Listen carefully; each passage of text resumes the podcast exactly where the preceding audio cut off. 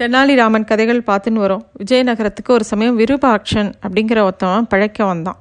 அவனுக்கு என்ன தொழில் பண்ணுறது அப்படின்னு யோசனை பண்ணிகிட்டே இருந்தான். அப்போது தன்னோட மனைவியோட நகைகளை எல்லாம் விற்று அவன் வந்து ஒரு வட்டி கடை ஆரம்பித்தான் வட்டினா கடன் கொடுக்கறது வட்டிக்கு கொடுக்கறது.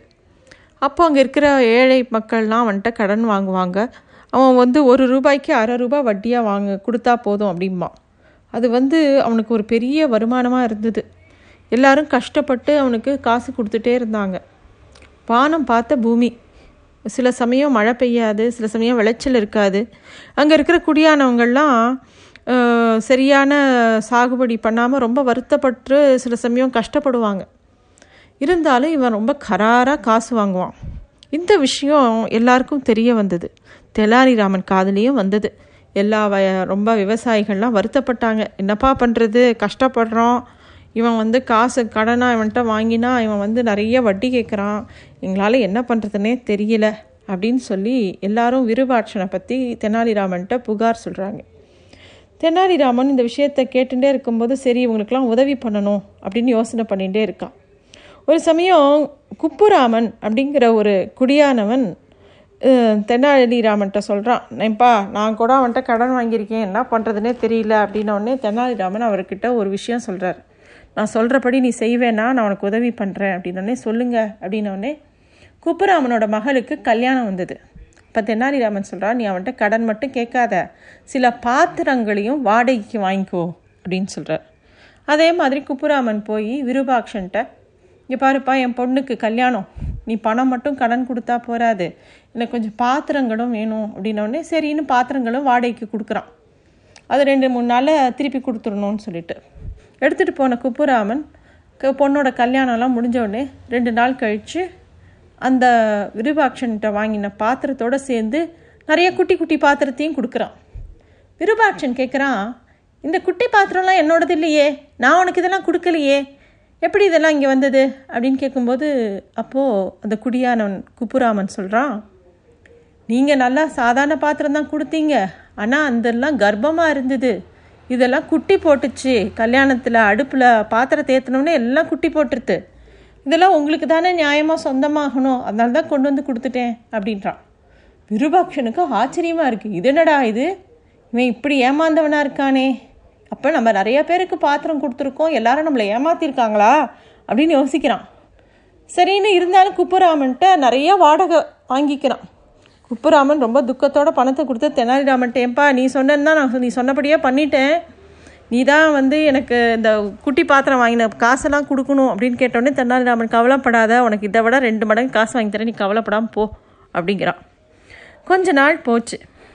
திருப்பியும் குப்புராமனை அந்த விருபாட்சன்ட்ட போய் அவன்கிட்ட இருக்கக்கூடிய விலை உயர்ந்த தங்க பாத்திரம் வெள்ளி பாத்திரம்லாம் வாங்கிட்டு வர சொல்கிறார் தெனாலிராமன். அதே மாதிரி குப்புராமன் போகிறான் விருபாக்ஷனை பார்த்து எங்கள் வீட்டில் இன்னொரு ஒரு சடங்கு வச்சுருக்கேன் ஒரு பெரிய என் பொண்ணுக்கு பூஜை பண்ணணும் கல்யாணம் ஆன பொண்ணுக்கு.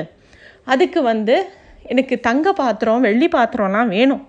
அது தர முடியுமான்னு கேட்குறான் விருபாட்சனுக்கு இவனை பார்த்தாலே சந்தோஷமாயிடும். ஏன்னா இவன் வட்டியும் சரியாக கொடுத்துருவான். குட்டியும் கொண்டு வந்து கொடுத்துருவான் பாத்திர குட்டிகள் எல்லாம். அப்படின்னு தான்கிட்ட இருக்கிற எல்லா விலை மதிப்புள்ள எல்லா வெள்ளி பாத்திரம் தங்க பாத்திரம் எல்லாத்தையும் கொடுக்குறான்.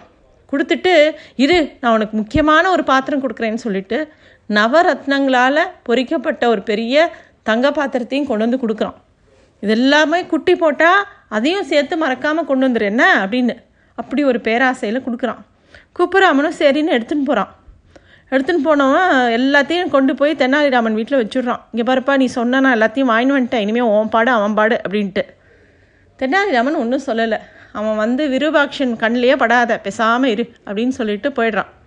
விருபாக்ஷன் ரெண்டு நாள் ஆச்சு மூணு நாள் ஆச்சு நாலு நாள் ஆச்சு. என்னடா அது வாங்கிட்டு போனவன் அவன் குடியானவன் கொண்டு வந்து பாத்திரத்தை கொடுக்கலையே எல்லாமே விலை ஜாஸ்தியான பாத்திரமாச்சே. இவன் என்ன இப்படி நம்மளை ஏமாத்துறானா? அவனை போய் பார்க்கணும் அப்படின்னு நேராக குப்புராமன் வீட்டுக்கு போகிறான் ஏ குப்புராமா இருக்கிற எல்லா பாத்திரத்தையும் கொடுப்பா முதல்ல. நீ எவ்வளோ நாள் ஆச்சு? அப்படின்னு சொல்லி சத்தம் போடுறான். அப்போ குப்புராமன் நான் நானே உங்களை வந்து பார்க்கணும்னு நினச்சேன் சாமி. ஒரு பிரே ஒரு சின்ன சங்கடம் நடந்து போச்சு அப்படிங்கிறான். என்ன ஆச்சு அப்படின்னோடனே இல்லை நீங்கள் கொடுத்த எல்லா பாத்திரமும் கர்ப்பமாக தான் இருந்தது. எங்கள் வீட்டுக்கு வரும்போது எல்லாத்துக்கும் குட்டி போடும்போது அதில் பிரச்சனையாகி எல்லா பாத்திரமும் செத்து போச்சு. அப்படின்ட்டான். அதோ பாருங்க ஓரமாக ஒரே ம சாம்பலாக இருக்குது பார்த்தீங்களா அதெல்லாம் குட்டி போடும்போது அப்படியே செத்து போனதுனால எரிச்சிட்டோம். அங்கே பாருங்கள் அப்படி கிடக்கு அப்படின்னு சொல்கிறான் அந்த விருபாக்ஷனுக்கு அதிர்ச்சியாக இருக்குது என்னடா வளர்ற?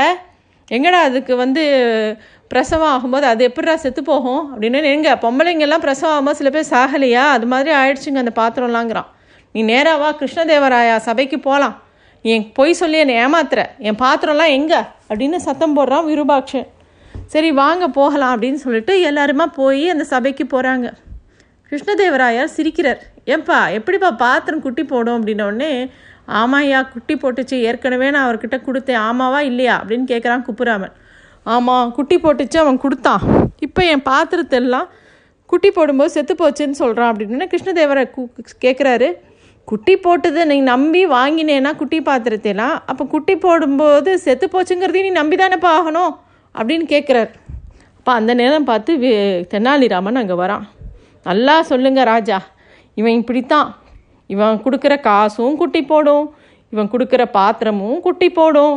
ஆனால் குட்டி போடும்போது சில பாத்திரம் இறந்து போனால் மட்டும் ஒத்துக்க மாட்டேங்கிறான் அப்படின்னு தென்னாலிராமன் சொன்னோடனே கிருஷ்ணதேவராயாவுக்கு புரிஞ்சு போச்சு. அப்போ தான் விருபாக்ஷன் எல்லா குடியானவனுக்கும் எக்கச்சக்கமாக காசு வாங்குறான் அப்படின்னு தெரிஞ்சு கண்டிக்கிறார்.